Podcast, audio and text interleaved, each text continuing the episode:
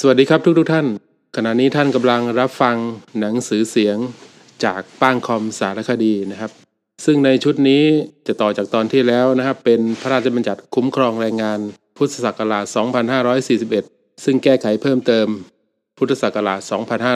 2562สำหรับตอนนี้ก็จะเป็นตอนที่ 3 นะครับสำหรับในช่องพอดแคสต์แต่สำหรับในช่อง YouTube ก็จะเป็นตอนที่ 2 นะครับ หมวดที่ 8 ความปลอดภัย อาชีวะอนามัย และสภาพแวดล้อมในการทำงาน หมวดที่ 8 รู้สึกว่าจะเป็นมาตราต่างๆ ยกเลิกไปหมดนะครับ ก็จะข้ามไปเป็นหมวดที่ 9 นะครับ การควบคุมมาตรา 108 ให้นายจ้างซึ่งมีลูกจ้าง รวมกันตั้งแต่ 10 คนขึ้นไป จัดให้มีข้อบังคับเกี่ยวกับการทำงานเป็นภาษาไทย และข้อบังคับนั้นอย่างน้อยต้องมีรายละเอียด เกี่ยวกับรายการดังต่อไปนี้ วงเล็บหนึ่งวันทำงาน เวลาทำงานปกติ และเวลาพัก วงเล็บสองวันหยุด และหลักเกณฑ์การหยุด วงเล็บสาม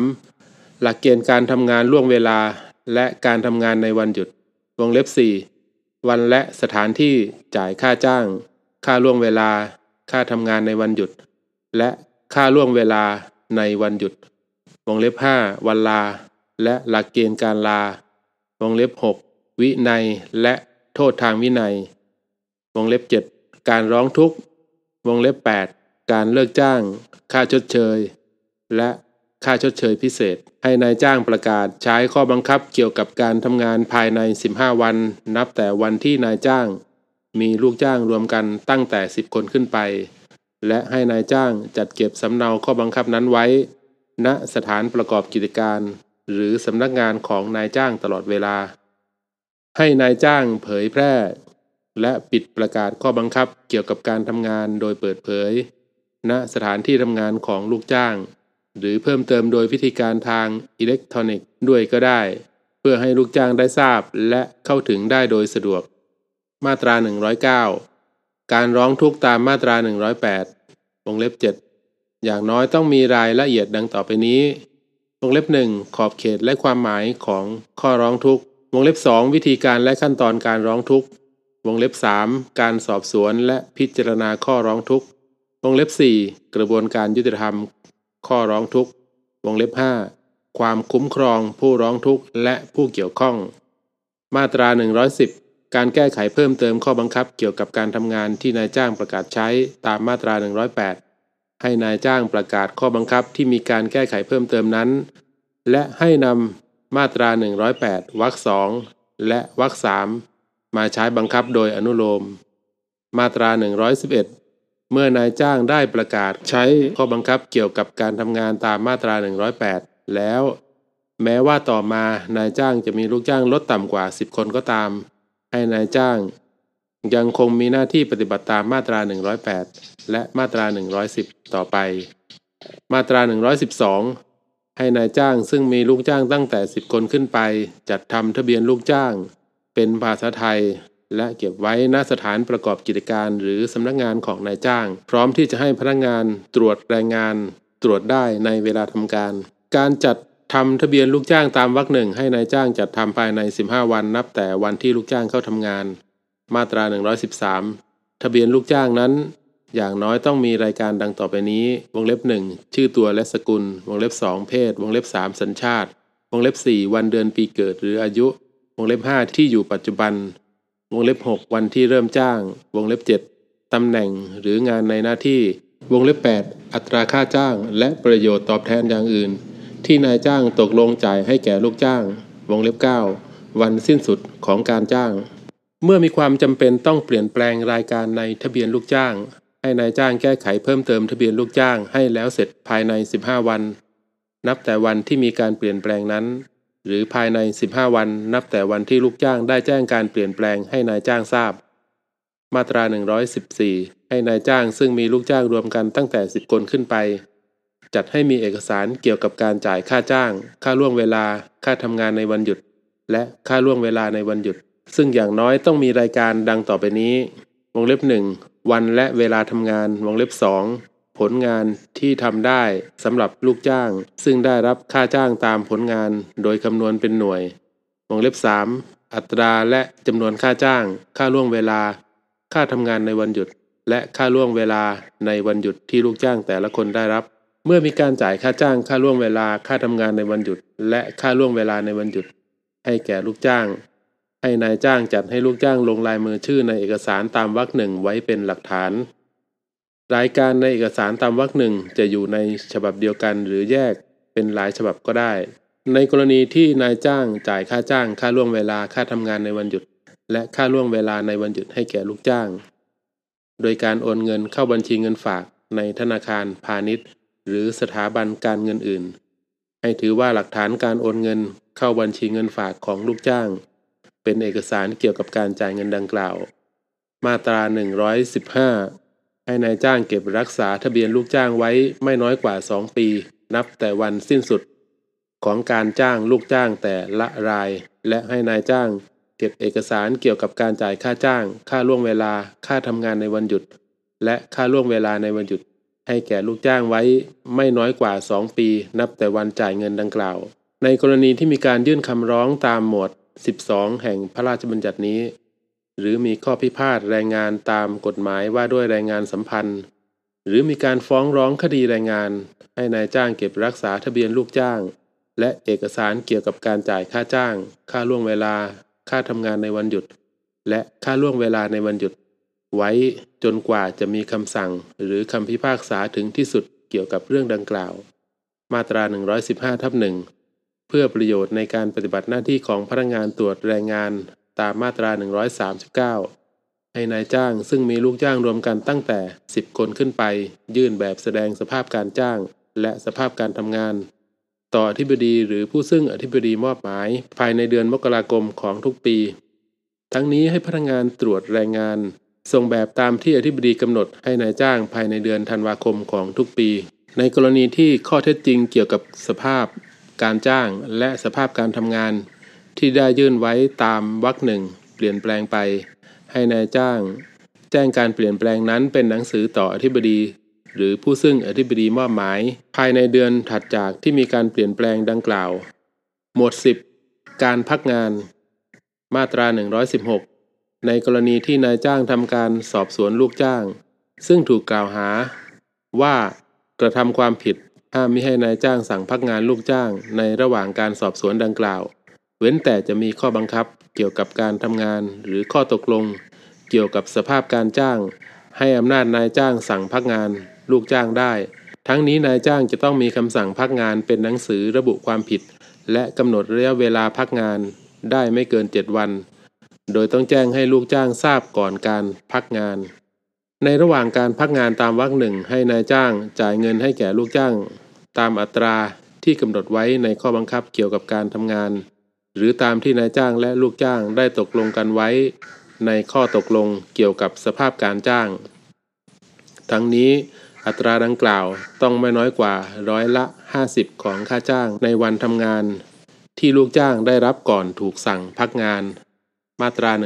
117 เมื่อการสอบสวนเสร็จสิ้นแล้ว ปรากฏว่าลูกจ้างไม่มีความผิด ให้นายจ้างจ่ายค่าจ้างให้แก่ลูกจ้างเท่ากับค่าจ้าง ในวันทำงาน นับแต่วันที่ลูกจ้างถูกสั่งพักงานเป็นต้นไป โดยให้คำนวณเงินที่นายจ้าง จ่ายตามมาตรา 116 เป็นส่วนหนึ่งของค่าจ้างตามมาตรานี้ พร้อมด้วยดอกเบี้ยร้อยละ 15 ต่อปี หมวด 11 ค่าชดเชย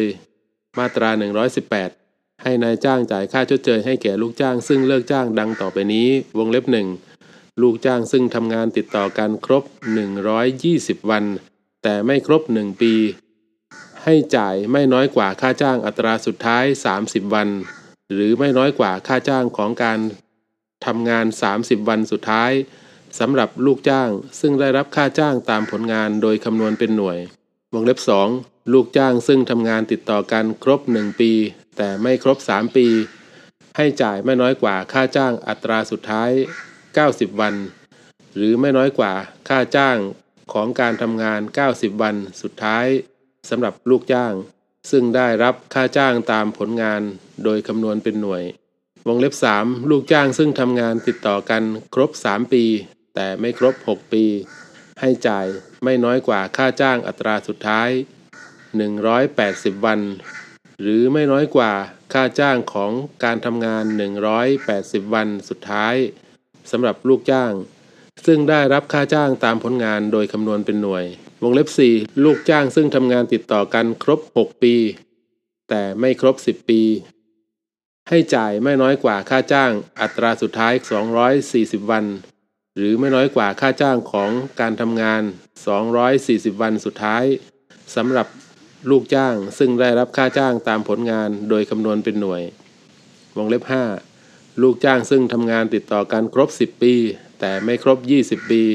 ให้จ่ายไม่น้อยกว่าค่าจ้างอัตราสุดท้าย 300 วัน หรือไม่น้อยกว่าค่าจ้างของการทำงาน 300 วันสุดท้ายสำหรับลูกจ้าง ซึ่งได้รับค่าจ้างตามผลงานโดยคำนวณเป็นหน่วย วงเล็บ 6 ลูกจ้างซึ่งทำงานติดต่อกันครบ 20 ปีขึ้นไป ให้จ่ายไม่น้อยกว่าค่าจ้าง อัตราสุดท้าย 400 วัน หรือไม่น้อยกว่าค่าจ้างของการทำงาน 400 วันสุดท้ายสำหรับลูกจ้าง ซึ่งได้รับค่าจ้าง ตามผลงานโดยคำนวณเป็นหน่วย การเลิกจ้างตามมาตรานี้หมายความว่าการกระทำใดที่นายจ้างไม่ให้ลูกจ้างทำงานต่อไป และไม่จ่ายค่าจ้างให้ ไม่ว่าจะเป็นเพราะเหตุสิ้นสุดสัญญาจ้างหรือเหตุอื่นใด และหมายความรวมถึง กรณีที่ลูกจ้างไม่ได้ทำงาน และไม่ได้รับค่าจ้าง เพราะเหตุที่นายจ้างไม่สามารถดำเนินกิจการต่อไป ความในวรรคหนึ่งไม่ให้ใช้บังคับแก่ลูกจ้างที่มีกำหนดระยะเวลาการจ้างไว้แน่นอน และเลิกจ้างตามกำหนดระยะเวลานั้น การจ้างที่มีกำหนดระยะเวลาตามวรรคสามจะกระทำได้สำหรับการจ้างงานในโครงการเฉพาะ ที่ไม่ใช่งานปกติของธุรกิจ หรือการค้าของนายจ้าง ซึ่งต้องมีระยะเวลาเริ่มต้นและสิ้นสุด ของงานที่แน่นอนหรือในงานอันมีลักษณะเป็นครั้งคราว ที่มีกำหนดการสิ้นสุดหรือความสำเร็จของงาน หรือในงานที่เป็นไปตามฤดูกาลและได้จ้างในช่วงเวลาของฤดูกาลนั้น ซึ่งงานนั้นจะต้องแล้วเสร็จภายในเวลาไม่เกิน 2 ปี โดยนายจ้างและลูกจ้างได้ทำสัญญาเป็นหนังสือไว้ตั้งแต่เมื่อเริ่มจ้าง มาตรา 118ทับหนึ่งการเกษียณอายุ ตามที่นายจ้างและลูกจ้างตกลงกัน หรือตามที่นายจ้างกำหนดไว้ ให้ถือว่าเป็นการเลิกจ้างตามมาตรา 118 วรรคสองในกรณีที่มีการตกลงหรือกำหนดการเกษียณอายุไว้ หรือมีการตกลงหรือกำหนดการเกษียณอายุไว้เกิน 60 ปี ให้ลูกจ้างที่มีอายุครบ 60 ปีขึ้นไป มีสิทธิแสดงเจตนาเกษียณอายุได้โดยให้แสดงเจตนาต่อนายจ้าง และให้มีผลเมื่อครบ 30 วันนับแต่วันแสดงเจตนา และให้นายจ้างจ่ายค่าชดเชยให้แก่ลูกจ้างที่เกษียณอายุนั้นตามมาตรา 118 วรรคหนึ่ง มาตรา 119 นายจ้างไม่ต้องจ่ายค่าชดเชยให้แก่ลูกจ้าง ซึ่งเลิกจ้างในกรณีหนึ่งกรณีใดดังต่อไปนี้ วงเล็บหนึ่งทุจริตต่อหน้าที่ หรือกระทำความผิดอาญาโดยเจตนาแก่นายจ้าง วงเล็บสองจงใจทำให้นายจ้างได้รับความเสียหาย วงเล็บสามประมาทเลินเล่อเป็นเหตุให้นายจ้างได้รับความเสียหายอย่างร้ายแรง วงเล็บสี่ ฝ่าฝืนข้อบังคับเกี่ยวกับการทำงาน ระเบียบ หรือคำสั่งของนายจ้างอันชอบด้วยกฎหมายและเป็นธรรม และนายจ้างได้ตักเตือนเป็นหนังสือแล้ว เว้นแต่กรณีที่ร้ายแรง นายจ้างไม่จำเป็นต้องตักเตือน หนังสือเตือนให้มีผลบังคับได้ไม่เกินหนึ่งปี นับแต่วันที่ลูกจ้างได้กระทำผิดวงเล็บห้าละทิ้งหน้าที่เป็นเวลาสามวันทำงาน ติดต่อกันไม่ว่าจะมีวันหยุดขั้นหรือไม่ก็ตาม โดยไม่มีเหตุอันสมควร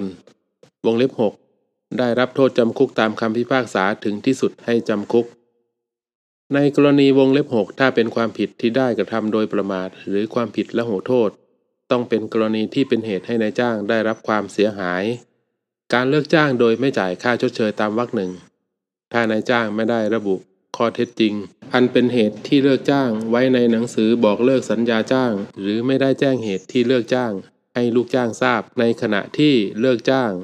นายจ้างจะยกเหตุนั้นขึ้นอ้างในภายหลังไม่ได้ มาตรา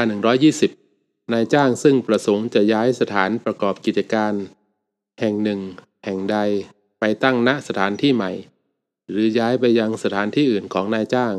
ให้นายจ้างปิดประกาศแจ้งให้ลูกจ้างทราบล่วงหน้า โดยให้ปิดประกาศไว้ในที่เปิดเผย ณสถานประกอบกิจการนั้น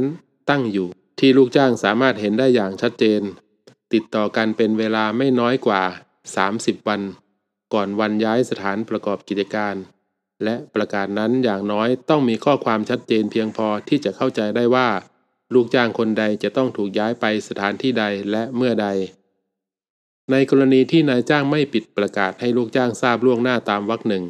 ให้นายจ้างจ่ายค่าชดเชยพิเศษแทนการบอกกล่าวล่วงหน้า แก่ลูกจ้างที่ไม่ประสงค์จะไปทำงานณสถานประกอบกิจการแห่งใหม่ เท่ากับค่าจ้างอัตราสุดท้าย 30 วัน หรือเท่ากับค่าจ้างของการทำงาน 30 วันสุดท้ายสำหรับลูกจ้าง ซึ่งได้รับค่าจ้างตามผลงานโดยคำนวณเป็นหน่วย หากลูกจ้างคนใดเห็นว่าการย้ายสถานประกอบกิจการดังกล่าว มีผลกระทบสำคัญ ต่อการดำรงชีวิตตามปกติของลูกจ้าง หรือครอบครัวของลูกจ้างคนนั้น และไม่ประสงค์จะไปทำงานณสถานประกอบกิจการแห่งใหม่ ต้องแจ้งให้นายจ้างทราบเป็นหนังสือภายใน 30 วัน นับแต่วันที่ปิดประกาศ หรือนับแต่วันที่ย้ายสถานประกอบกิจการในกรณีที่นายจ้างมิได้ปิดประกาศตามวรรคหนึ่ง และให้ถือว่าสัญญาจ้างสิ้นสุดลงในวันที่นายจ้างย้ายสถานประกอบกิจการ โดยลูกจ้างมีสิทธิ์ได้รับค่าชดเชยพิเศษไม่น้อยกว่าอัตราค่าชดเชยที่ลูกจ้างพึงมีสิทธิ์ได้รับตามมาตรา 118 ให้นายจ้างจ่ายค่าชดเชยพิเศษแทนการบอกกล่าวล่วงหน้าตามวรรคสองหรือค่าชดเชยพิเศษตามวรรคสาม ให้แก่ลูกจ้างภายใน 7 วัน นับแต่วันที่สัญญาจ้างสิ้นสุด ในกรณีที่นายจ้างไม่เห็นด้วยกับเหตุผลของลูกจ้างตามวรรคสามให้นายจ้างยื่นคำร้องต่อคณะกรรมการสวัสดิการแรงงานภายใน 30 วัน นับแต่วันที่ได้รับแจ้งเป็นหนังสือ มาตรา 120ทับหนึ่งเมื่อคณะกรรมการสวัสดิการแรงงานพิจารณาคำร้องตามมาตรา 120วรรค5แล้ว เห็นว่าลูกจ้างมีสิทธิ์ได้รับ ค่าชดเชยพิเศษ แทนการบอกกล่าวล่วงหน้า หรือค่าชดเชยพิเศษ ให้คณะกรรมการสวัสดิการแรงงานสั่งให้นายจ้าง จ่ายค่าชดเชยพิเศษ แทนการบอกกล่าวล่วงหน้า หรือค่าชดเชยพิเศษแล้วแต่กรณี ให้แก่ลูกจ้างภายใน 30 วัน นับแต่วันที่นายจ้างทราบคำสั่ง ในกรณีที่คณะกรรมการสวัสดิการแรงงานพิจารณาแล้ว เห็นว่าลูกจ้างไม่มีสิทธิ์ได้รับค่าชดเชยพิเศษ แทนการบอกกล่าวล่วงหน้า หรือค่าชดเชยพิเศษแล้วแต่กรณี ให้คณะกรรมการสวัสดิการแรงงาน แจ้งคำสั่งให้นายจ้างและลูกจ้างทราบ ในกรณีพิจารณาและมีคำสั่งของ คณะกรรมการสวัสดิการแรงงาน ให้ดำเนินการให้แล้วเสร็จ ภายใน 60 วันนับแต่วันที่ได้รับคำร้อง และแจ้งคำสั่งให้นายจ้างและลูกจ้างทราบภายใน 15 วัน นับแต่วันที่มีคำสั่ง คำสั่งของคณะกรรมการสวัสดิการแรงงานให้เป็นที่สิ้นสุด เว้นแต่นายจ้างหรือลูกจ้างจะอุทธรณ์คำสั่งต่อศาลภายใน 30 วัน นับแต่วันที่ได้ทราบคำสั่ง ในกรณีที่นายจ้างเป็นฝ่ายนำคดีไปสู่ศาลนายจ้างต้องวางหลักประกันต่อศาลตามจำนวนที่ต้องจ่ายตามคำสั่งนั้น จึงจะฟ้องคดีได้ การส่งคำสั่งของคณะกรรมการสวัสดิการแรงงานให้นำมาตรา 143 มาใช้บังคับโดยอนุโลม มาตรา 120 ทับ 2 ในกรณีที่นายจ้างได้อุทธรณ์คำสั่งของคณะกรรมการสวัสดิการแรงงานต่อศาลภายในระยะเวลาที่กำหนดตามมาตรา 120 ทับ 1 วรรค 4 และปฏิบัติตามคำพิพากษา หรือคำสั่งของศาลแล้ว การดำเนินคดีอาญาต่อนายจ้างให้เป็นอันระงับไป มาตรา 121 ในกรณีที่นายจ้างจะเลิกจ้างลูกจ้าง เพราะเหตุที่นายจ้างปรับปรุง หน่วยงาน กระบวนการผลิต การจำหน่ายหรือการบริการ อันเนื่องมาจากการนำเครื่องจักรมาใช้หรือเปลี่ยนแปลงเครื่องจักรหรือเทคโนโลยี ซึ่งเป็นเหตุให้ต้องลดจำนวนลูกจ้าง ห้ามไม่ให้นำมาตรา 17วรรคสองมาใช้บังคับ และให้นายจ้างแจ้งวันที่จะเลิกจ้าง เหตุผลของการเลิกจ้าง และรายชื่อลูกจ้าง ต่อพนักงานตรวจแรงงาน และลูกจ้างที่จะเลิกจ้างทราบล่วงหน้า ไม่น้อยกว่า 60 วันก่อนวันที่จะเลิกจ้าง ในกรณีที่นายจ้างไม่แจ้งให้ลูกจ้างที่จะเลิกจ้าง ทราบล่วงหน้า หรือแจ้งล่วงหน้าน้อยกว่าระยะเวลาที่กำหนดตามวรรคหนึ่ง นอกจากจะได้รับค่าชดเชยตามมาตรา 118 แล้ว ให้นายจ้างจ่ายค่าชดเชยพิเศษ แทนการบอกกล่าวล่วงหน้าเท่ากับค่าจ้างอัตราสุดท้าย 60 วัน หรือเท่ากับค่าจ้างของการทำงาน 60 วันสุดท้ายสำหรับลูกจ้าง ซึ่งได้รับค่าจ้างตามผลงานโดยคำนวณเป็นหน่วยด้วย ในกรณีที่มีการจ่ายค่าชดเชยพิเศษแทนการบอกกล่าวล่วงหน้าตามวรรคสองแล้ว ให้ถือว่านายจ้างได้จ่ายสินจ้าง แทนการบอกกล่าวล่วงหน้าตามประมวลกฎหมาย แพ่งและพาณิชย์ด้วย มาตรา 122 ในกรณีที่นายจ้างเลิกจ้างลูกจ้างตามมาตรา 121 และลูกจ้างนั้นทำงานติดต่อกันเกิน 6 ปีขึ้นไป ให้นายจ้างจ่ายค่าชดเชยพิเศษเพิ่มขึ้น จากค่าชดเชยตามมาตรา 118 ไม่น้อยกว่าค่าจ้างอัตราสุดท้าย 15 วัน ต่อการทำงานครบ 1 ปี หรือไม่น้อยกว่าค่าจ้างของการทำงาน 15 วันสุดท้าย ต่อการทำงานครบ 1 ปีสำหรับลูกจ้าง ซึ่งได้รับค่าจ้างตามผลงาน โดยคำนวณเป็นหน่วย แต่ค่าชดเชยตามมาตรานี้รวมแล้วต้องไม่เกินค่าจ้างอัตราสุดท้าย 360 วัน หรือไม่เกินค่าจ้างของการทำงาน 360 วันสุดท้ายสำหรับลูกจ้าง ซึ่งได้รับค่าจ้างตามผลงานโดยคำนวณเป็นหน่วย เพื่อประโยชน์ในการคำนวณค่าชดเชยพิเศษ กรณีระยะเวลาทำงานไม่ครบ 1 ปี ถ้าเศษของระยะเวลาทำงานมากกว่า 180 วัน ให้นับเป็นการทำงานครบ 1 ปี หมวด 12 การยื่นคำร้องและการพิจารณาคำร้อง มาตรา 123 ในกรณีที่นายจ้างฝ่าฝืน หรือไม่ปฏิบัติตามเกี่ยวกับสิทธิ์ ได้รับเงินอย่างหนึ่งอย่างใด ตามพระราชบัญญัตินี้ และลูกจ้างมีความประสงค์ให้พนักงานเจ้าหน้าที่ดำเนินการตามพระราชบัญญัตินี้ ให้ลูกจ้างมีสิทธิ์ยื่นคำร้องต่อพนักงาน ตรวจแรงงานแห่งท้องที่ที่ลูกจ้างทำงานอยู่ หรือที่นายจ้างมีภูมิลำเนาอยู่ ตามแบบที่อธิบดีกำหนด ในกรณีที่เกี่ยวกับสิทธิ์ ได้รับเงินอย่างหนึ่งอย่างใดตามพระราชบัญญัตินี้ ถ้าลูกจ้างถึงแก่ความตาย ให้ทายาทโดยธรรม มีสิทธิ์ยื่นคำร้องต่อพนักงานตรวจแรงงานได้ มาตรา 124 เมื่อมีการยื่นคำร้องตามมาตรา 123 ให้พนักงานตรวจแรงงานสอบสวนข้อเท็จจริง และมีคำสั่งภายใน 60 วัน นับแต่วันที่รับคำร้อง ในกรณีที่มีความจำเป็นไม่อาจมีคำสั่งภายในเวลาตามวรรคหนึ่งได้ ให้พนักงานตรวจแรงงานขอขยายเวลาต่ออธิบดีหรือ ผู้ซึ่งอธิบดีมอบหมายพร้อมด้วยเหตุผล และอธิบดี หรือผู้ซึ่งอธิบดีมอบหมาย อาจพิจารณาอนุญาตตามที่เห็นสมควร แต่ต้องมีระยะเวลาไม่เกิน 30 วัน นับแต่วันที่ครบกำหนดตามวรรคหนึ่งเมื่อพนักงานตรวจแรงงานสอบสวนแล้วปรากฏว่าลูกจ้างมีสิทธิ์ได้รับเงินอย่างหนึ่งอย่างใด ที่นายจ้างมีหน้าที่ต้องจ่ายตามพระราชบัญญัตินี้ ให้พนักงานตรวจแรงงานมีคำสั่งให้นายจ้าง จ่ายเงินดังกล่าวให้แก่ลูกจ้าง หรือทายาทโดยธรรมของลูกจ้าง ซึ่งถึงแก่ความตายตามแบบที่อธิบดีกำหนดภายใน 30 วันนับแต่วันที่ทราบ หรือถือว่าได้ทราบคำสั่ง ให้นายจ้างจ่ายเงินตามวรรคสามให้แก่ลูกจ้าง หรือทายาทโดยธรรมของลูกจ้าง ซึ่งถึงแก่ความตายณสถานที่ทำงานของลูกจ้าง ในกรณีที่ลูกจ้าง หรือทายาทโดยธรรมของลูกจ้าง ซึ่งถึงแก่ความตายร้องขอ ให้พนักงานตรวจแรงงานมีอำนาจสั่งให้นายจ้างจ่ายเงินดังกล่าว ณสำนักงงานของพนักงานตรวจแรงงาน หรือสถานที่อื่นตามที่นายจ้าง และลูกจ้างหรือทายาทโดยธรรมของลูกจ้าง ซึ่งถึงแก่ความตายตกลงกัน ในกรณีที่ลูกจ้างหรือทายาทโดยธรรมของลูกจ้าง ซึ่งถึงแก่ความตายไม่มารับเงิน ดังกล่าว ภายใน 15 วัน นับแต่วันที่พนักงานตรวจแรงงานมีคำสั่งให้พนักงานตรวจแรงงานนำส่งเงินนั้น เพื่อเก็บรักษาในกองทุนสงเคราะห์ลูกจ้าง โดยฝากไว้กับธนาคาร ในการนี้ถ้ามีดอกเบี้ยหรือดอกผลใดเกิดขึ้น เนื่องจากการฝากเงิน ให้ตกเป็นสิทธิ์แก่ลูกจ้าง หรือทายาทโดยธรรมของลูกจ้าง ซึ่งถึงแก่ความตาย ซึ่งมีสิทธิ์ได้รับเงินนั้น ในกรณีที่พนักงานตรวจแรงงานเห็นว่าลูกจ้าง หรือทายาทโดยธรรมของลูกจ้าง ซึ่งถึงแก่ความตายไม่มีสิทธิ์ได้รับเงินตามมาตรา 123 ให้พนักงานตรวจแรงงานมีคำสั่ง และแจ้งเป็นหนังสือ ให้นายจ้างและลูกจ้าง หรือทายาทโดยธรรมของลูกจ้าง ซึ่งถึงแก่ความตายทราบ มาตรา 124ทับหนึ่ง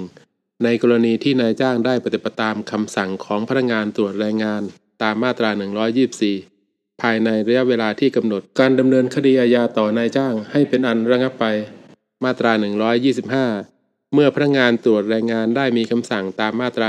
124 แล้ว ถ้านายจ้าง ลูกจ้าง หรือทายาทโดยธรรมของลูกจ้าง ซึ่งถึงแก่ความตายไม่พอใจคำสั่งนั้น ให้นำคดีไปสู่ศาลได้ภายใน 30 วัน นับแต่วันทราบคำสั่ง ในกรณีที่นายจ้าง ลูกจ้าง หรือทายาทโดยธรรมของลูกจ้าง ซึ่งถึงแก่ความตายไม่นำคดีไปสู่ศาลภายในกำหนด ให้คำสั่งนั้นเป็นที่สุด ในกรณีที่นายจ้างเป็นฝ่ายนำคดีไปสู่ศาลนายจ้างต้องวางเงินต่อศาลตามจำนวนที่ถึงกำหนดจ่ายตามคำสั่งนั้น จึงจะฟ้องได้ เมื่อคดีถึงที่สุดและนายจ้างมีหน้าที่ต้องจ่ายเงินจำนวนใดให้แก่ลูกจ้าง หรือทายาทโดยธรรมของลูกจ้างซึ่งถึงแก่ความตาย ให้ศาลมีอำนาจจ่ายเงินที่นายจ้างวางไว้ต่อศาลให้แก่ลูกจ้าง หรือทายาทโดยธรรมของลูกจ้าง ซึ่งถึงแก่ความตาย หรือกองทุนสงเคราะห์ลูกจ้างในกรณีที่ได้จ่ายเงิน ตามมาตรา 134 ได้แล้วแต่กรณี มาตรา 125 ทับหนึ่งในกรณีที่นายจ้างได้นำคดีไปสู่ศาลภายในระยะเวลาที่กำหนดตามมาตรา 125 และได้ปฏิบัติตามคำพิพากษาหรือคำสั่งของศาลแล้ว การดำเนินคดีอาญาต่อนายจ้างให้เป็นอันระงับไป หมวด 13 กองทุนสงเคราะห์ลูกจ้าง มาตรา 126 ให้มีกองทุนสงเคราะห์ลูกจ้างในกรมสวัสดิการ และคุ้มครองแรงงาน มีวัตถุประสงค์เพื่อเป็นทุนสงเคราะห์ลูกจ้างในกรณีที่ลูกจ้างออกจากงานหรือตาย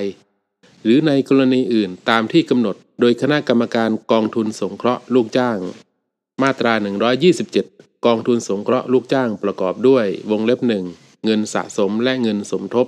วงเล็บ2 เงินที่ตกเป็นของกองทุนสงเคราะห์ลูกจ้างตามมาตรา 133 และมาตรา 136 วงเล็บ 3 เงินเพิ่มตามมาตรา 131 วงเล็บ 4 เงินค่าปรับที่ได้รับจากการลงโทษผู้กระทำความผิดตามพระราชบัญญัตินี้ วงเล็บ 5 เงินหรือทรัพย์สินที่มีผู้บริจาคให้ วงเล็บ 6 เงินอุดหนุนจากรัฐบาล วงเล็บ 7 เงินรายได้อื่น วงเล็บ 8 เงินดอกผลของกองทุนสงเคราะห์ลูกจ้าง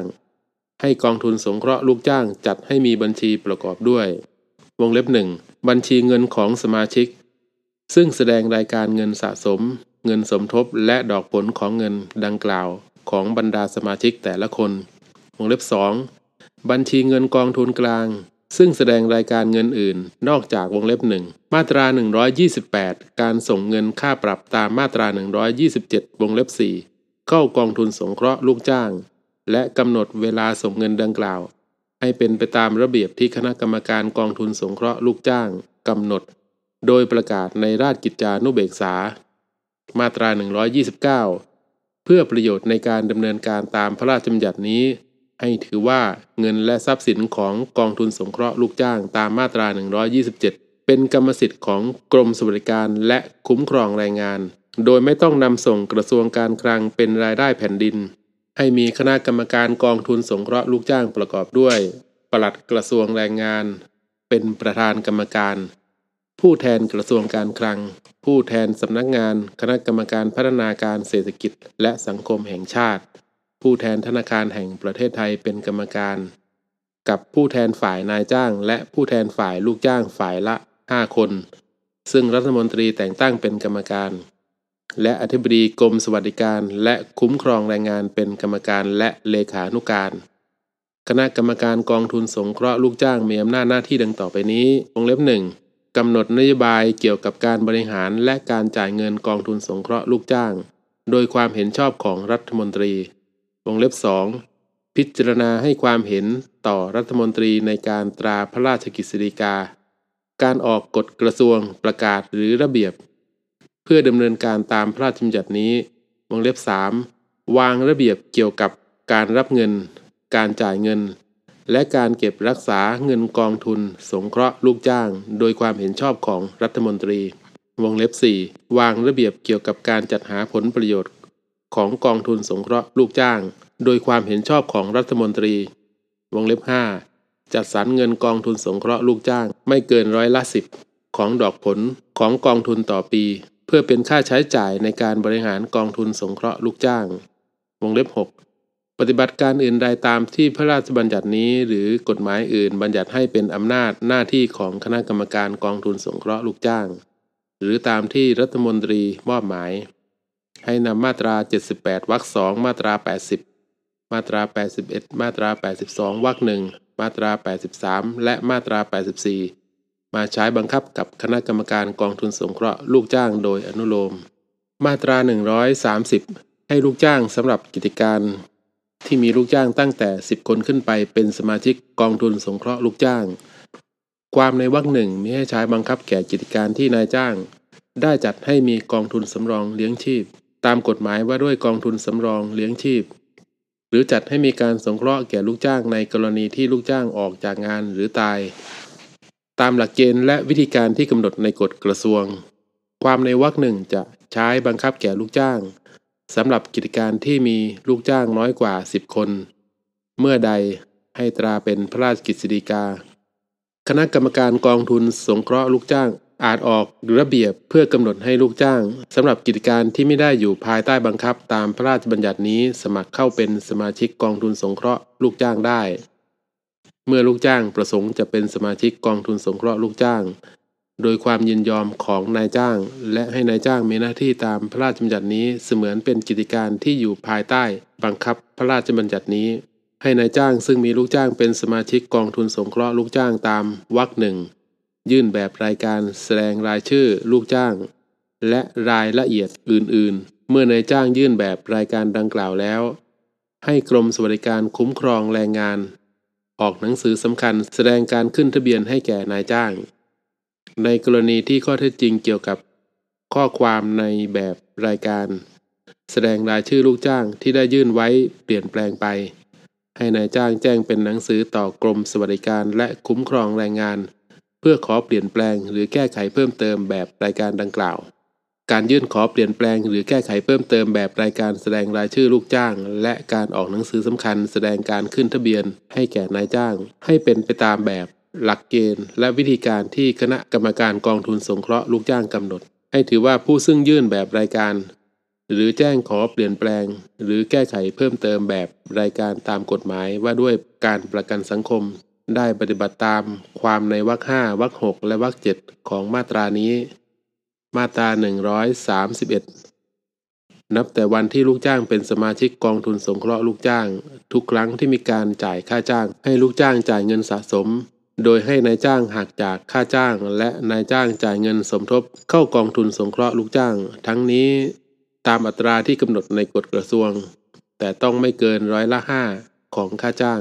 ถ้านายจ้างไม่จ่ายค่าจ้างตามกำหนด เวลาที่ต้องจ่าย ให้นายจ้างมีหน้าที่นำส่งเงินสะสม และเงินสมทบ โดยถือเสมือนว่ามีการจ่ายค่าจ้างแล้ว ในกรณีที่นายจ้างไม่ส่งเงินสะสม หรือเงินสมทบ หรือส่งไม่ครบจำนวนภายในเวลาที่กำหนดตามวรรคสี่ให้นายจ้างจ่ายเงินเพิ่ม ให้แก่กองทุนสงเคราะห์ลูกจ้าง ในอัตราร้อยละห้าต่อเดือน ของจำนวนเงินสะสม หรือเงินสมทบที่ยังไม่ได้นำส่ง หรือที่ยังขาดอยู่ นับแต่วันที่ต้องนำส่งเงินดังกล่าวสำหรับเศษของเดือน ถ้าถึง 15 วัน หรือกว่านั้น ให้นับเป็นหนึ่งเดือน ถ้าน้อยกว่านั้นให้ปัดทิ้ง ทั้งนี้ห้ามไม่ให้นายจ้างอ้างเหตุที่ไม่ได้หักค่าจ้าง หรือหักไปแล้วแต่ไม่ครบจำนวน เพื่อให้พ้นความรับผิดที่ต้องนำส่งเงินดังกล่าว การนำส่งเงินสะสมเงินสมทบและเงินเพิ่มเข้ากองทุนสงเคราะห์ลูกจ้าง ให้เป็นไปตามหลักเกณฑ์และวิธีการที่คณะกรรมการกองทุนสงเคราะห์ลูกจ้างกำหนด มาตรา 132 ในกรณีที่นายจ้างไม่นำส่งเงินสะสม หรือเงินสมทบ หรือนำส่งไม่ครบตามกำหนดเวลา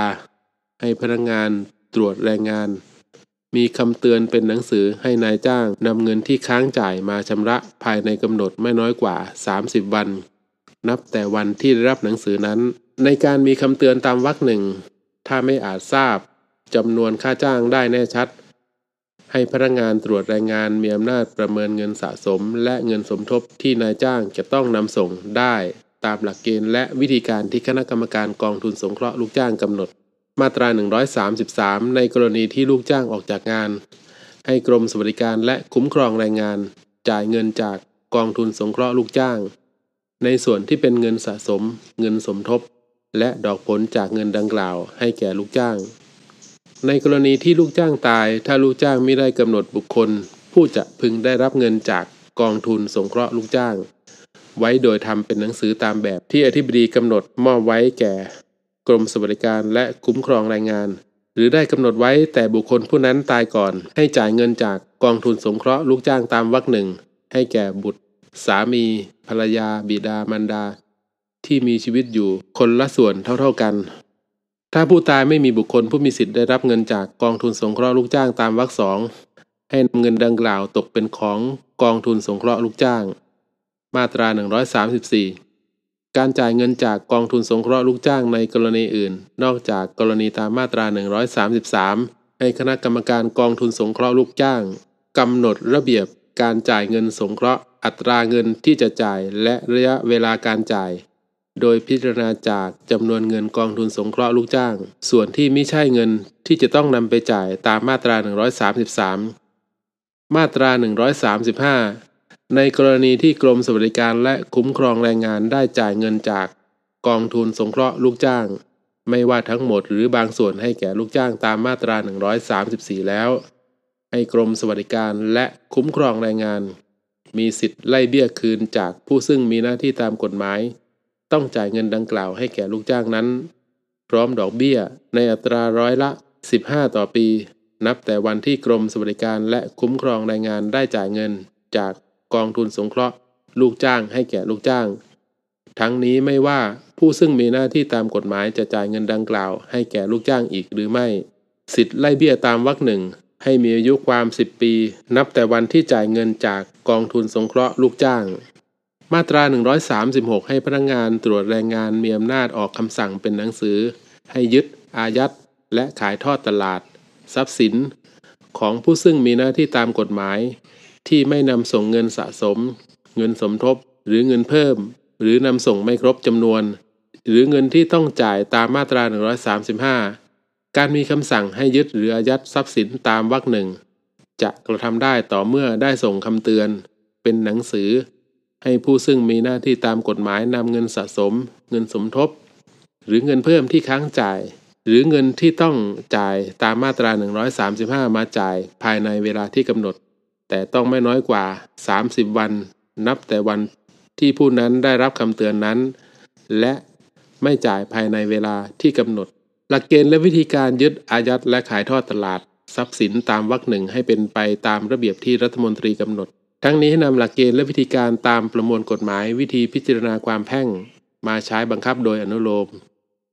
เงินที่ได้จากการขายทอดตลาดทรัพย์สิน ให้หักไว้เป็นค่าใช้จ่ายในการยึดอายัดและขายทอดตลาด และจ่ายเงินสะสม เงินสมทบ หรือเงินเพิ่มที่ค้างจ่าย หรือเงินที่ผู้ซึ่งมีหน้าที่ตามกฎหมายต้องจ่ายตามมาตรา 135 ถ้ามีเงินเหลือให้คืนแก่ผู้นั้นโดยเร็ว โดยให้พนักงงาน ตรวจแรงงานมีหนังสือแจ้งให้ทราบ เพื่อขอรับเงินที่เหลือคืน โดยส่งทางไปรษณีย์ลงทะเบียนตอบรับ ถ้าไม่มาขอรับคืนภายใน 5 ปี ให้ตกเป็นของกองทุนสงเคราะห์ลูกจ้าง มาตรา 137 สิทธิเรียกร้องเงินจากกองทุนสงเคราะห์ลูกจ้าง ไม่อาจโอนกันได้ และไม่อยู่ในความรับผิดแห่งการบังคับคดี มาตรา 138 ภายใน 120 วันนับแต่วันสิ้นปีปฏิทิน ให้คณะกรรมการกองทุนสงเคราะห์ลูกจ้าง เสนองบดุลและรายงานการรับจ่ายเงินของกองทุนสงเคราะห์ลูกจ้าง ในปีที่ล่วงมาแล้ว ต่อสำนักงานตรวจเงินแผ่นดิน เพื่อตรวจสอบรับรองก่อนเสนอต่อรัฐมนตรี งบดุลและรายงานการรับจ่ายเงินดังกล่าว ให้รัฐมนตรีเสนอต่อคณะรัฐมนตรี เพื่อทราบและจัดให้มีการประกาศในราชกิจจานุเบกษา หมวด 14 พนักงานตรวจแรงงาน มาตรา 139 ในการปฏิบัติการตามหน้าที่ ให้พนักงานตรวจแรงงาน มีอำนาจดังต่อไปนี้ วงเล็บหนึ่งเข้าไปในสถานประกอบกิจการหรือสำนักงานของนายจ้าง และสถานที่ทำงานของลูกจ้าง ในเวลาทำการ เพื่อตรวจสภาพการทำงานของลูกจ้าง และสภาพการจ้าง สอบถามข้อเท็จจริง ถ่ายภาพ ถ่ายสำเนาเอกสารที่เกี่ยวกับการจ้าง การจ่ายค่าจ้าง ค่าล่วงเวลา ค่าทำงานในวันหยุด ค่าล่วงเวลาในวันหยุด และทะเบียนลูกจ้าง เก็บตัวอย่างวัสดุหรือผลิตภัณฑ์ เพื่อวิเคราะห์เกี่ยวกับความปลอดภัยในการทำงาน และกระทำการอย่างอื่น เพื่อให้ได้ข้อเท็จจริง ในอันที่จะปฏิบัติการให้เป็นไปตามพระราชบัญญัตินี้ วงเล็บ2มีหนังสือสอบถามหรือ เรียกนายจ้างลูกจ้างหรือบุคคลซึ่งเกี่ยวข้องมาชี้แจง ข้อเท็จจริง หรือให้ส่งสิ่งของหรือเอกสารที่เกี่ยวข้อง เพื่อประกอบการพิจารณาวงเล็บ 3 มีคำสั่งเป็นหนังสือให้ในายจ้างหรือลูกจ้างปฏิบัติให้ถูกต้องตามพระราชบัญญัตินี้ มาตรา 140 ในการปฏิบัติการตามหน้าที่ของพนักงานตรวจแรงงานตามมาตรา 139 วงเล็บหนึ่ง ให้พนักงานตรวจแรงงานแสดงบัตรประจำตัวต่อนายจ้าง หรือผู้ซึ่งเกี่ยวข้อง และให้นายจ้างหรือบุคคลซึ่งเกี่ยวข้องอำนวยความสะดวกและไม่ขัดขวางการปฏิบัติการตามหน้าที่ของพนักงานตรวจแรงงาน บัตรประจำตัวพนักงานตรวจแรงงานให้เป็นไปตามแบบที่รัฐมนตรีกำหนด มาตรา 141คำสั่งของพนักงานตรวจแรงงานตามมาตรา 139 วงเล็บ3 ให้อุทธรณ์ต่ออธิบดี หรือผู้ซึ่งอธิบดีมอบหมายได้ภายในระยะเวลาที่กำหนดในคำสั่ง และให้อธิบดีหรือผู้ซึ่งอธิบดีมอบหมาย พิจารณาคำอุทธรณ์และแจ้งผู้อุทธรณ์โดยไม่ชักช้า แต่ต้องไม่เกิน 30 วัน นับแต่วันที่ได้รับอุทธรณ์คำวินิจฉัยของอธิบดี หรือผู้ซึ่งอธิบดีมอบหมายดังกล่าวให้เป็นที่สุด การอุทธรณ์ตามวรรคหนึ่งย่อมไม่เป็นการทุเลาการปฏิบัติตามคำสั่งของพนักงานตรวจแรงงาน เว้นแต่อธิบดีหรือผู้ซึ่งอธิบดีมอบหมายจะมีคำสั่งเป็นอย่างอื่น หรือมีการวางหลักประกันตามที่อธิบดีหรือผู้ซึ่งอธิบดีมอบหมายกำหนด ในกรณีที่นายจ้างหรือลูกจ้างได้ปฏิบัติตามคำสั่งของพนักงานตรวจรายงานตามมาตรา 139 วงเล็บ 3 หรือได้ปฏิบัติตามคำวินิจฉัยของอธิบดี หรือผู้ซึ่งอธิบดีมอบหมายตามวรรคหนึ่งภายในระยะเวลาที่กำหนด การดำเนินคดีอาญาต่อนายจ้าง หรือลูกจ้างให้เป็นอันระงับไป มาตรา 142 ในการตรวจสถานประกอบกิจการหรือสำนักงานของนายจ้าง หรือสถานที่ทำงานของลูกจ้าง อธิบดีหรือผู้ซึ่งอธิบดีมอบหมายอาจจัดให้แพทย์ นักสังคมสงเคราะห์ หรือผู้เชี่ยวชาญซึ่งรัฐมนตรีแต่งตั้ง เข้าไปในสถานที่ดังกล่าว เพื่อให้ความคิดเห็น หรือช่วยเหลือแก่พนักงานตรวจแรงงาน ในการปฏิบัติการตามพระราชบัญญัตินี้ ให้นายจ้างหรือบุคคลซึ่งเกี่ยวข้องอำนวยความสะดวก และไม่ขัดขวางการปฏิบัติการตามหน้าที่ของแพทย์นักสังคมสงเคราะห์ หรือผู้เชี่ยวชาญตามวรรคหนึ่งหมวด 15 การส่งหนังสือ มาตรา 143 ในการส่งคำสั่งหรือหนังสือของอธิบดีหรือพนักงานตรวจแรงงาน ซึ่งสั่งการตามพระราชบัญญัตินี้ ให้ส่งทางไปรษณีย์ลงทะเบียนตอบรับ หรือพนักงานตรวจแรงงาน จะนำไปส่งเองหรือให้เจ้าหน้าที่นำไปส่ง ณภูมิมีลำเนาหรือถิ่นที่อยู่ หรือสำนักงงานของนายจ้างในเวลาทำการของนายจ้าง ถ้าไม่พบนายจ้าง ณภูมิลำเนา หรือถิ่นที่อยู่ หรือสำนักงานของนายจ้าง หรือพบนายจ้างแต่นายจ้างปฏิเสธไม่ยอมรับ จะส่งให้แก่บุคคลใด ซึ่งบรรลุนิติภาวะแล้ว และอยู่ หรือทำงานในบ้าน หรือสำนักงานที่ปรากฏว่าเป็นของนายจ้างนั้นก็ได้ เมื่อได้ดำเนินการดังกล่าวแล้ว ให้ถือว่านายจ้างได้รับคำสั่งหรือหนังสือของอธิบดี หรือพนักงานตรวจรายงานนั้นแล้ว ถ้าการส่งตามวรรคหนึ่งไม่สามารถกระทำได้ ให้ส่งโดยปิดคำสั่งหรือ หนังสือของอธิบดี หรือพนักงานตรวจรายงาน ในที่ซึ่งเห็นได้ง่าย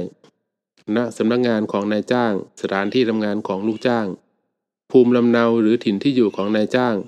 เมื่อได้ดำเนินการดังกล่าว และเวลาได้ล่วงพ้นไป ไม่น้อยกว่า 15 วันแล้ว ให้ถือว่านายจ้างได้รับคำสั่งหรือหนังสือของที่บดีหรือพนักงานตรวจแรงงานนั้นแล้ว หมวด 16 บทกำหนดโทษ มาตรา 144 นายจ้างผู้ใดฝ่าฝืนหรือไม่ปฏิบัติตามบทบัญญัติดังต่อไปนี้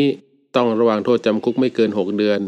หรือปรับไม่เกิน 1 0 0 0 0แสนบาท หรือทั้งจำทั้งปรับ วงเล็บหนึ่งมาตรา 10 17ทับหนึ่งยี่สิบสามยี่สิบสี่ยี่สิบห้ายี่สิบหกสามสิบเจ็ดสามสิบแปดสามสิบเก้าสามสิบเก้าทับหนึ่ง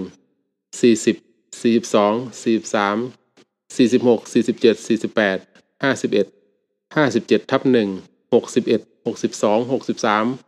หกสิบสี่หกสิบเจ็ดเจ็ดสิบเจ็ดสิบเอ็ดเจ็ดสิบสองเจ็ดสิบหก เก้าสิบวรรคหนึ่งหนึ่งร้อยสิบแปดวรรคหนึ่งหนึ่งร้อยสิบแปดทับหนึ่งวรรคสองวงเล็บสองมาตรา 120 120ทับ1 121 หรือ 122 ในส่วนที่เกี่ยวกับการไม่จ่ายค่าชดเชยพิเศษ แทนการบอกกล่าวล่วงหน้าหรือค่าชดเชยพิเศษวงเล็บ 3 กฎกระทรวงที่ออกตามมาตรา 22 ในส่วนที่เกี่ยวกับการคุ้มครองแรงงาน ในกรณีต่างๆ ที่ไม่เกี่ยวกับการจ้างเด็กอายุต่ำกว่าที่กำหนดในกฎกระทรวงเป็นลูกจ้าง หรือการรับเด็กซึ่งมีอายุต่ำกว่าที่กำหนดในกฎกระทรวงเข้าทำงาน หรือการห้ามมิให้นายจ้างให้ลูกจ้าง ซึ่งเป็นเด็กอายุต่ำกว่า 18 ปีทำงานตามประเภทของงานและสถานที่ที่กำหนดในกฎกระทรวง หรือกฎกระทรวงที่ออกตามมาตรา 95ในกรณีที่นายจ้างฝ่าฝืนหรือไม่ปฏิบัติตามมาตรา 37 38 39 39ทับ1 42 47 หรือมาตรา 48 เป็นเหตุให้ลูกจ้างได้รับอันตรายแก่กายหรือจิตใจ หรือถึงแก่ความตายต้องระวังโทษจำคุกไม่เกิน 1 ปี หรือปรับไม่เกิน 2 0 0แสนบาท หรือทั้งจำทั้งปรับ มาตรา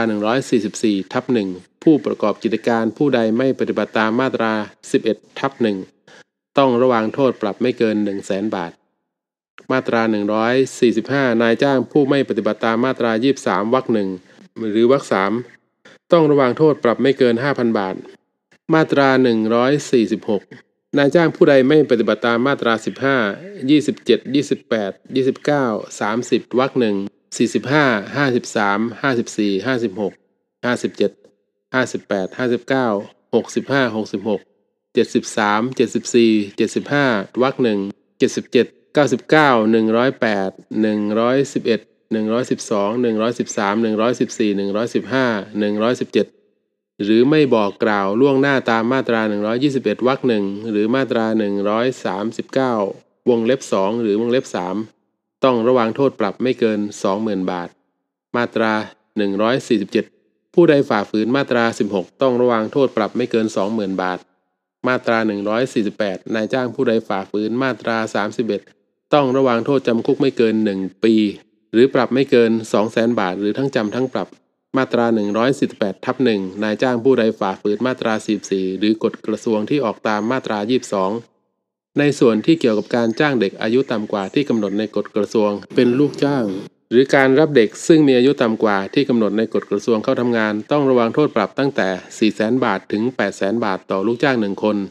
หรือจำคุกไม่เกิน 2 ปี หรือทั้งจำทั้งปรับ มาตรา 148ทับ2นายจ้างผู้ใดฝ่าฝืนมาตรา 49 หรือมาตรา 50 หรือกฎกระทรวงที่ออกตามมาตรา 22 ในส่วนที่เกี่ยวกับการห้ามไม่ให้นายจ้างให้ลูกจ้างซึ่งเป็นเด็กอายุต่ำกว่า 18 ปีทำงานตามประเภทของงานและสถานที่ที่กำหนดต้องระวังโทษปรับตั้งแต่ 400,000 บาทถึง 800,000 บาท ต่อลูกจ้างหนึ่งคน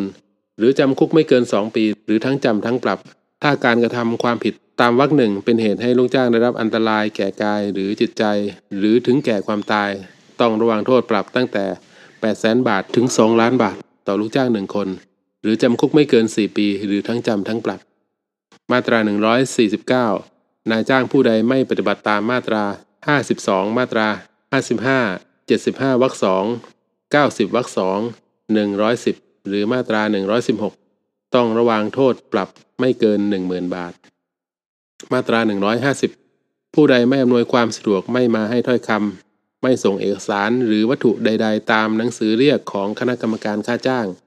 คณะกรรมการสวัสดิการแรงงาน คณะอนุกรรมการของคณะกรรมการดังกล่าว หรือผู้ซึ่งคณะกรรมการหรือคณะอนุกรรมการ เช่นว่านั้นมอบหมายแล้วแต่กรณี หรือไม่อำนวยความสะดวกแก่พนักงานตรวจแรงงาน หรือแพทย์นักสังคม สงเคราะห์ หรือผู้เชี่ยวชาญตามมาตรา 142 ต้องระวังโทษจำคุกไม่เกิน 1 เดือน หรือปรับไม่เกิน 2,000 บาท หรือทั้งจำทั้งปรับ มาตรา 151 ผู้ใดขัดขวางการปฏิบัติหน้าที่ของคณะกรรมการค่าจ้าง คณะกรรมการสวัสดิการแรงงาน คณะอนุกรรมการของคณะกรรมการดังกล่าว หรือผู้ซึ่งคณะกรรมการ หรือคณะอนุกรรมการเช่นว่านั้นมอบหมาย แล้วแต่กรณีหรือขัดขวางการปฏิบัติหน้าที่ของพนักงานตรวจแรงงาน หรือแพทย์ นักสังคม สงเคราะห์ หรือผู้เชี่ยวชาญตามมาตรา 142 ต้องระวังโทษจำคุกไม่เกิน 1 ปี หรือปรับไม่เกิน 20,000 บาท หรือทั้งจำทั้งปรับ ผู้ใดไม่ปฏิบัติตามคำสั่งของพนักงานตรวจแรงงานที่สั่งตามมาตรา 124 ต้องระวังโทษจำคุกไม่เกิน 1 ปี หรือปรับไม่เกิน 20,000 บาท หรือทั้งจำทั้งปรับ มาตรา 152 นายจ้างผู้ใดไม่ปฏิบัติตามมาตรา 96 ต้องระวังโทษปรับไม่เกิน 50,000 บาท มาตรา 153 นายจ้างผู้ใดไม่ปฏิบัติตามมาตรา 98 ต้องระวังโทษจำคุกไม่เกิน 1 เดือน หรือปรับไม่เกิน 2,000 บาท หรือทั้งจำทั้งปรับ มาตรา 155 ทับ1นายจ้างผู้ใดไม่ยื่นหรือไม่แจ้งแบบแสดง สภาพการจ้างและสภาพการทำงานตามมาตรา 115 ทับ1 ต้องระวังโทษปรับไม่เกิน 20,000 บาท มาตรา 156 นายจ้างผู้ใดไม่ยื่นแบบรายการ หรือไม่แจ้งเป็นหนังสือขอเปลี่ยนแปลง หรือแก้ไขเพิ่มเติมรายการภายในกำหนดเวลาตามมาตรา 130 หรือยื่นแบบรายการ หรือแจ้งเป็นหนังสือขอเปลี่ยนแปลง หรือแก้ไขเพิ่มเติม รายการตามมาตรา 130 โดยกรอกข้อความอันเป็นเท็จ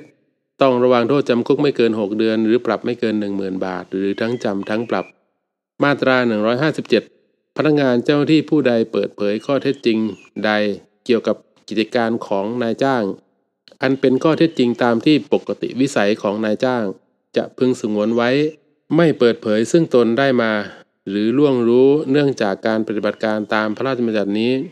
ต้องระวังโทษจำคุกไม่เกิน1เดือน หรือปรับไม่เกิน 2,000 บาท หรือทั้งจำทั้งปรับ เว้นแต่เป็นการเปิดเผยในการปฏิบัติราชการ เพื่อประโยชน์แห่งพระราชบัญญัตินี้ หรือเพื่อประโยชน์แก่การคุ้มครองแรงงาน การแรายงานสัมพันธ์หรือการสอบสวนหรือการพิจารณาคดี มาตรา 158 ในกรณีที่ผู้กระทำความผิดเป็นนิติบุคคล ถ้าการกระทำความผิดของนิติบุคคลนั้น เกิดจากการสั่งการ หรือการกระทำของบุคคลใด หรือไม่สั่งการหรือไม่กระทำการอันเป็นหน้าที่ที่ต้องกระทำของกรรมการผู้จัดการหรือบุคคลใด ซึ่งรับผิดชอบในการดำเนินงานของนิติบุคคลนั้น ผู้นั้นต้องรับโทษตามที่บัญญัติไว้สำหรับความผิดนั้นๆด้วย มาตรา 159 บรรดาความผิดตามพระราชบัญญัตินี้ เว้นแต่ความผิดตามมาตรา 157 ถ้าเจ้าพนักงานดังต่อไปนี้เห็นว่าผู้กระทำผิดไม่ควรได้รับโทษจำคุก